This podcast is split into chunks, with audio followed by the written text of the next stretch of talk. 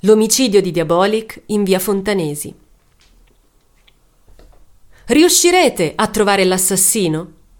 Fu questo il biglietto lasciato dal killer nel retrobottega di via Fontanesi 20 per sfidare gli inquirenti a risolvere il caso che vide la morte di Mario Giliberti, trovato cadavere proprio in quella che era stata la sua abitazione. L'evidente stato di decomposizione del corpo dell'uomo suggerì che l'omicidio fosse stato compiuto almeno una decina di giorni prima e per via del carattere mite e solitario della vittima sarebbe passato ancora più tempo per il suo ritrovamento se non fosse stato per la chiamata del suo assassino alla redazione di un giornale.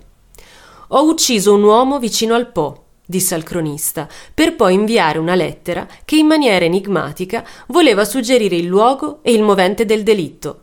Dallo scritto del killer, che fin dalle prime lettere si firmò Diabolic, emergeva come tra vittime e carnefice ci fosse stata una relazione che andava ben oltre una semplice amicizia.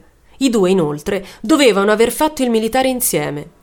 Si intuiva poi come il movente del delitto avesse a che fare con una vendetta seguita a un tradimento. Il caso ebbe un'incredibile risonanza mediatica, fomentata dal serrato invio di lettere da parte dell'assassino, che creò intorno a sé un immaginario degno dei più incredibili thriller cinematografici.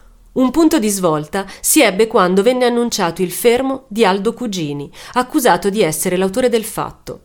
Cugini aveva prestato servizio con Giliberti e nell'abitazione della vittima venne trovata una foto che ritraeva insieme i due uomini e che dietro la diapositiva riportava un'affettuosa dedica.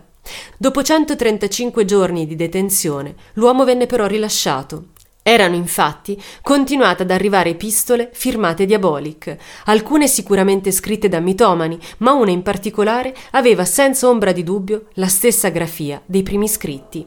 Uscito di scena Cugini, il caso di via Fontanesi ripiombò nell'elenco dei delitti insoluti. Il killer, dopo aver sfidato con evidente compiacimento esperti e forze dell'ordine, smise improvvisamente di far parlare di sé. Dopo quasi 50 anni ci si interroga ancora sul perché l'uomo celato dietro la firma di Diabolic arrestò la sua sfida agli investigatori. Tra le ipotesi c'è il fatto che il suo delitto non fu quello di un serial killer, ma una vendetta mirata verso colui che lo aveva tradito.